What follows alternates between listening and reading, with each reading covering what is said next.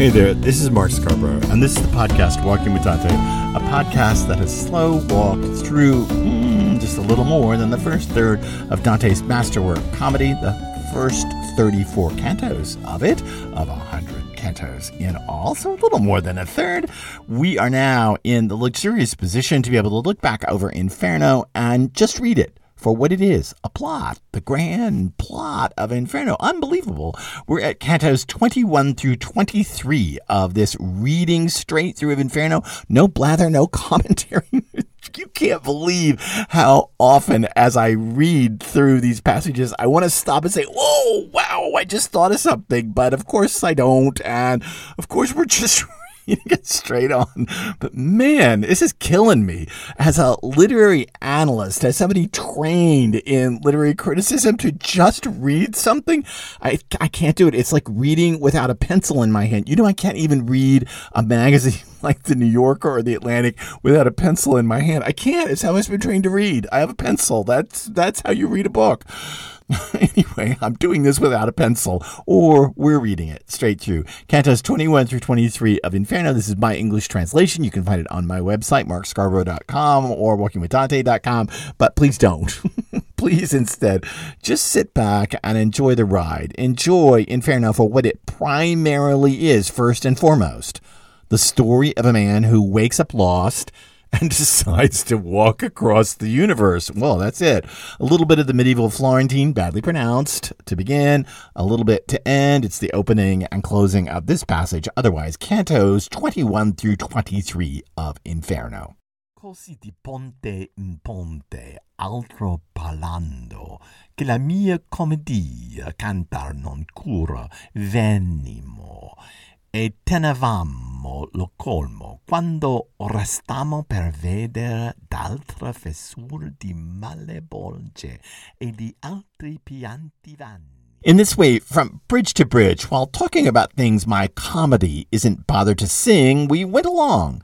We'd reach the apex when we stopped to be able to see into the next cleft of these evil pouches and the next futile blubbering. I saw that it was amazingly dark. As the Venetians in their arsenale boiled the gluey pitch all through the winter to seal the boards of any unsound ships, because they cannot sail then, and so instead someone works on a new hull, and someone caulks the slats of a ship that's made a few too many voyages, someone hammers together the prow, and someone else the stern, others fashion the oars, and still others twist the ropes, someone else sews up the jib and the mainsail. In just this way, if not by fire, but by divine craft, the thick pitch boiled away down below, clinging to the banks on both sides. I saw the pitch for sure, but I didn't see anything in it except the bubbles levitated by the boiling, all seething up and then settling down deflated. While my gaze was stuck on the stuff down there, my guide Virgil said to me, Watch out! Watch out! Then he yanked me over to him from where I stood. At that, I turned around like a guy who looks almost too late at what surely he must flee. So dispirited is he with sudden fear, even if, looking back, he doesn't hesitate to take flight. And I see back behind us a black devil running right at us along the crag. Wow, how insanely fierce he looked, and how disgusting his bearing appeared to me, with his wings spread wide and so light on his feet, draped over his shoulders, which were themselves sharp and huge. A sinner was clutched tight by the haunches and hooked through the sinews at his heels. From our bridge, the demon called out, Hey, you evil talons! Behold an elder from St. Zita in Lucca. Dunk him under while I go back for another in that city which is stocked up with this sword. Everybody's a barreter there, except for Bonturo. They morph no into yes for simple cash. He chucked the guy down and turned back along the hard crag. Man, a mastiff let loose never made off so fast after a thief. The guy went under, then turned over and resurfaced. The devils who were hiding under the bridge hollered, We ain't got no place here for the sacred face. You probably swim with different strokes in the Serchio. That's why, unless you've got a hankering for our grappling hooks, you don't want to let a bit of you protrude out of that pitch. At that, they slashed at him with a hundred barbs, saying, You're going to need to do your dances all covered up and grab at stuff, if you can, in the dark. It's the same way with chefs who make their sous chefs use their skewers on a hunk of meat to keep it down in the pot rather than floating up on top. My good master said to me, so that it'll seem as if you're not even here. Squat down behind that outcropping to hide yourself from them. Hey, However offensive they get toward me, don't get the jitters. I've got everything under control. I've already been through a scuffle like this one before. After Virgil had gone on beyond the bridge's abutment and gotten over to the sixth bank, he had to put on his game face. With all the fury and chaos of a pack of dogs let loose on a poor beggar, the sort who just up and starts his pleading wherever he stops. They sprang out from under the bridge and parried all their grappling hooks at him. But he cried out, None of you better think you can hurt me before you stick me with your forks. One of you come over here to hear me out and then make a decision about ripping me open. They all cried, Send Evil Tail. One demon stepped out, the rest stood firm and came up to him, saying, How's this gonna help him? Do you really believe, Evil Tail, that you see me here having come all this way, my master said to him, yet still safe from all your tricks? Without divine will and fate somehow on my side? Let us be on our way, for it is willed in heaven that I show another this savage path. At that, the demon's pride fell so fast that he let his hook dangle down to his feet he said to the others, Don't anyone do nothing to him. At which point my leader called to me, Hey, you, all smashed down among the rubble of the bridge. Now you can come back safely to me. At that, I forced myself to move and came quickly to his side. Then the devils aggressively advanced on us, and I trembled lest they break their truce. One other time, I saw some soldiers in great fear as they filed out of Caprona, even if under a security pact because they realized their enemies had surrounded them. I pressed my whole body as close as I could against my leader and didn't even blink in the face of the demon's looks, which for sure weren't very good. They lowered their forks, and one of them said, Maybe I should give him a poke on his tushy. And the others replied, Yep, let him have it. But that demon who'd been holding forth with my master jerked around fast and said, Heel! Heel, Tusslehead! Then he said to us, It's not possible for you to go any farther along this spoke because the sixth arch is busted up all over the bottom of the ditch. But if it pleases you to keep going, stroll along the cliff right here. Soon enough, there'll be another arch you can get across. Yesterday, at a moment five hours later than this one, 1,266 years ago, that marks the anniversary of the trimmer that broke the road. I'm mustering my men to go along that way and see if any sinner has come up for air. You can go with them. They won't harm you. Harlequin, step up.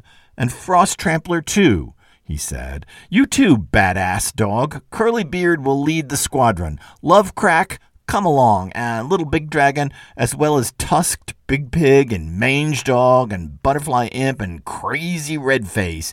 You go have a look at the simmering bird lime and get these two safe to the next ledge that runs intact over the pit. Good grief, Master, I said. Why does it say C? Please, if you know, let's go without any escort service. I'm not asking for one on my account if you're just as cautious as always, can't you see that they're grinding their teeth and threatening us harm with their eyebrows? And Virgil said to me, I don't want you to be so afraid. Let them grind away as much as they want. They're doing that for the stewed sorrowers. They then turned onto the left embankment, but first, each of them stuck his tongue through his teeth to give a salute to their captain, and he used his asshole as a trumpet. I've seen knights break camp, get ready for an attack, and make their muster, and even retreat to save themselves. I've seen scouting parties in your land, you Arezzo, and even raiding parties, as well as a clash of tournaments and jousts and a full run. Some start with trumpets, some with bells, others with drums and flares from the castle, even with native born signals and ones from far off lands, but never with such a weird pipe have I seen a cavalry charge or foot soldiers advance or a ship set sail with a signal from the land or a star. We walked along with these ten demons. Wow, what a ferocious company. But in the church with saints, in the bar with drunks, my attention was completely on the pitch to see every particular about this pouch and the people burning inside it. As dolphins, when they make signals to the mariners with the arch of their spine so that those guys take precautions for saving their ships, well, in the same way, once in a while, to lessen his pain, one of the sinners would show his back and hide it again in a flash. And as at the water's edge in a ditch, frogs stand there with just their snouts sticking out, keeping their feet and their big bulk submerged, so the sinners positioned themselves on both sides. But as Curly Beard got near, they sank back under the boil. I saw, and even now my heart still skips a beat, one linger a bit, just as you might see one frog hesitate while the others leap away. And Mange Dog, who was closest to him, hooked him by his tarred hair and hauled him on shore. He looked like an otter to me. I already knew their names because I jotted them down as they were selected, and then when they called out to each other. Oh, Redface, make sure you sink your claws into him and tear the skin off, shouted the whole crew of evildoers at once. And I said, My master, find out if you can who this wretch is. This wretch who has fallen into his enemy's hands. My leader pulled up alongside him and asked where he was from. And he said, I was born in the kingdom of Navarre. My mother put me into service for a lord after she conceived me with a drunkard who wasted himself in his earthly possessions. Then I went into the family of good King Tybalt, where I figured out how to get in on the take, for which my accounts are squared up in this cauldron. And Big Pig, who had tusks like a wild boar's that stuck out from either side of his mouth, made the guy feel how one of them could gash. The mouse had fallen among grievous cats, but Curlybeard held the guy tight with his arms and said, Stand back while I pin him in. Then he turned to face my master and said, Ask away if you want to talk some more to find out about him before any one of these brutes disembowels him.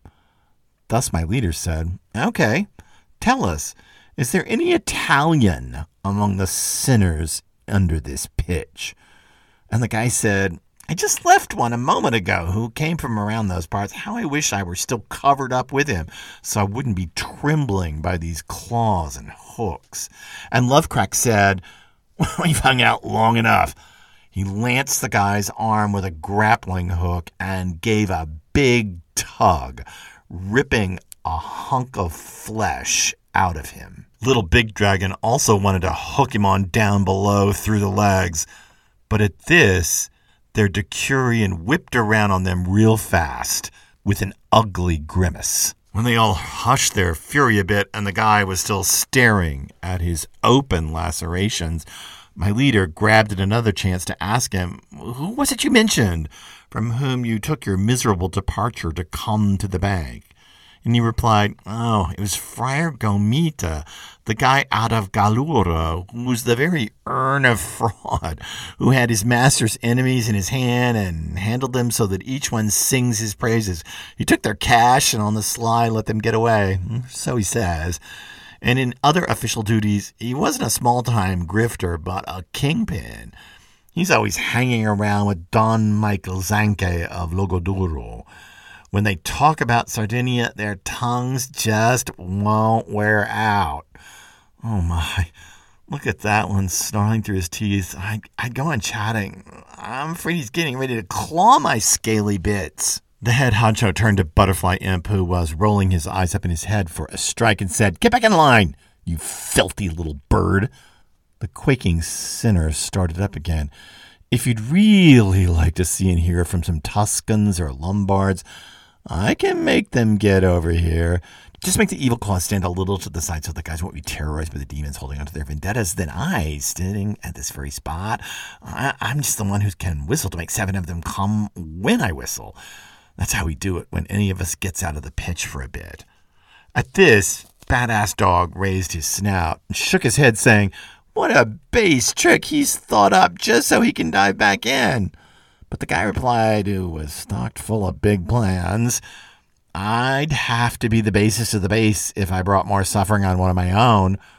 Harlequin couldn't hold back, and as opposed to the other demons, said to the guy, If you take the dive, I won't just come at you at a full gallop. I'll beat my wings to get over the pitch. Let's pull back from the cliff's edge to conceal ourselves behind the bank, and we'll see if all by yourself you're any match for our might. Hey, you readers, you're about to hear a whole new game. Each of the demons turned his sights on the bank's other side, with the devil out in front who had been most opposed. The Navarrese timed out everything really well. He planted his feet firmly on the ground and in a flash took the dive, got himself out of their designs. At that, each demon felt the pangs of guilt, most of all the one who'd caused the blunder. He flew up and cried, Caught in the act! little good it did him. His wings couldn't overtake the guy's sheer terror. That center went under, and the demon soared chest up in mid flight, like when a puddle duck dives for the bottom the moment a falcon gets close. The bird of prey then swerves up again, all tormented and whipped. Frost Trampler was so angry for being made into a fool that he went flying behind him, hoping the center would escape just so he could pick a fight. When the Barrator had dropped from sight, Frost Trampler aimed his talons at Harlequin and put a wrestling hold on him above the ditch. But Harlequin had been well and fully fledged. He clawed back pretty good until they both tumbled down into the boiling muck. The heat immediately made them let go of each other, but because their wings were enlimed, there was no way for them to rise. Curly Beard, who was crying foul as much as the others, made four of the crew fly over to the opposite bank, each armed with one of their grappling hooks. And soon enough, they came down to their positions, stretching their hooks out to the stuck demons, who were pretty well cooked to a crisp crust. And so we left them, messing around in that ditch, hushed up by ourselves without companions. We walked on, one in front, the other behind, like mendicant Franciscans going down a road. There's that fable by Aesop. I couldn't help but think of it because this wrestling match, the one where he talks about the frog and the mouse, which are not much different than right now and right away when you compare one case with the other, especially if we bring together the beginning and the ending with close inspection. And just as one notion bursts out of another, and so another one was born from that one, at which my first fear got doubled. I thought, because of us, those demons have been fooled with injuries and ridicule, which means they must feel the same toward us. If their bad intentions get wound into a hank along with anger, they're going to come at us even more cruelly than a dog's jaws bite down on a rabbit. At that, I felt the hair with fear bristle all over my scalp. I kept looking behind us when I said, Master, Unless you can pretty quickly hide the two of us, I'm freaking out about those evil claws. They must be right behind us. In fact, I imagine them so well that I can hear them on the way. And Virgil said to me, If I were crafted from leaded glass, I wouldn't mirror your outward appearance any faster than I feel the state of your mind. Just now, your thoughts have joined up with mine, the self same attitude and look, so that I've bound everything up in a single counsel. If it turns out that the slip on our right lets us get down into the next pouch, we can get away from this imagined hunt.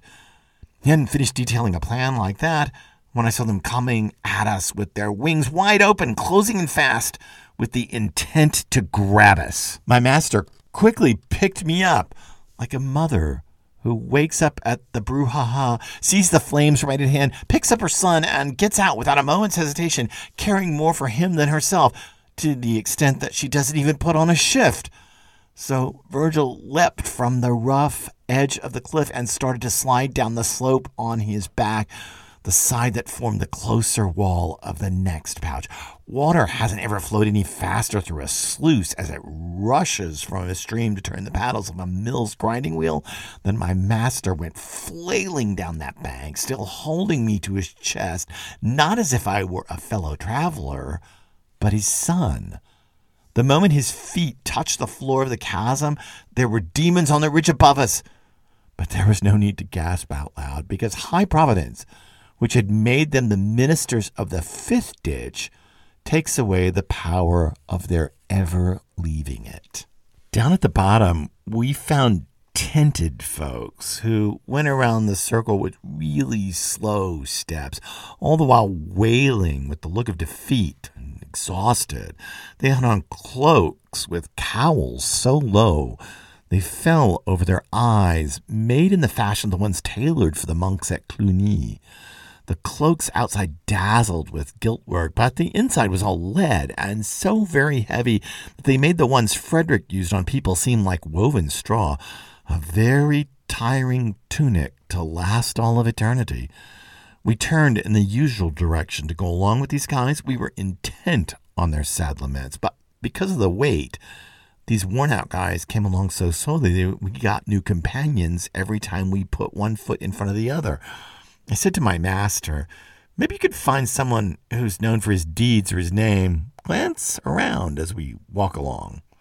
And one of them behind us caught my Tuscan speech and called out, Slow down, you guys who speed along through this dismal air. Maybe you can get what you want from me. At which my leader, Virgil, turned and said, hang back a bit, then continue on at his pace. I stopped and saw two make a big, spirited effort to get up to me, but were slowed by their burden in the straightened path. When they finally got to me, they gave me the side eye without saying a word, then turned to each other and said together, That one might be alive because his throat moves.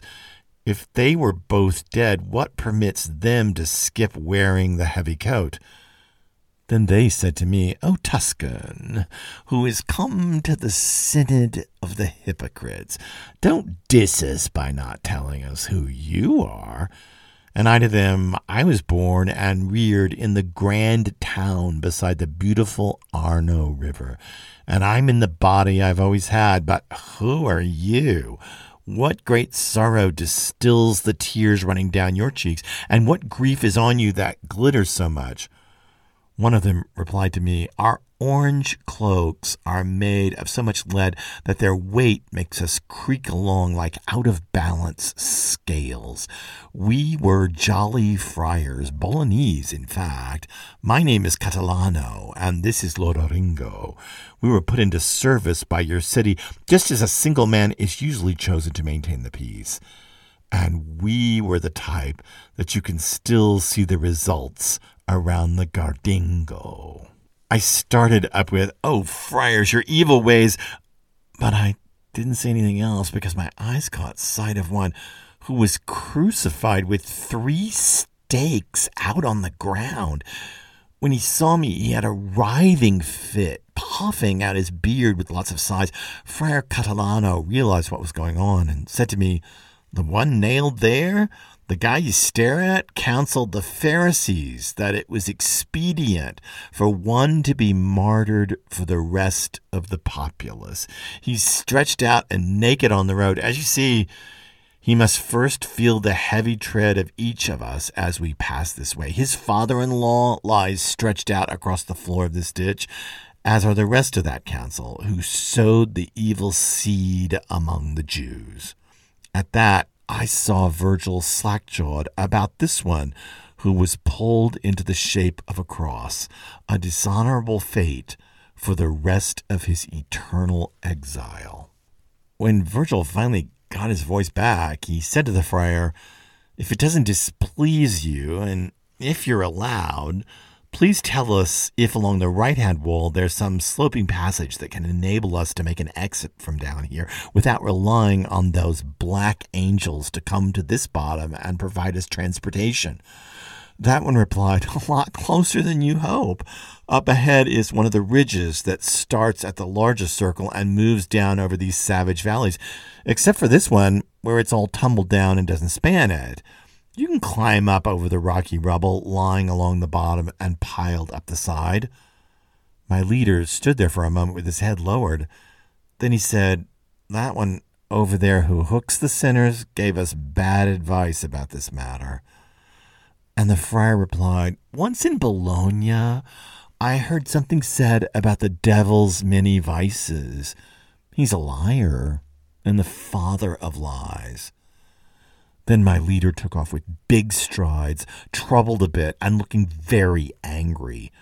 I too parted from the burdened souls, following in the footprints of those dear feet. Appresso il duca a gran passi senci, turpato un poco tira nel sembiante, ondi io dall'incati mi parti, dietro alle poste di la care piante.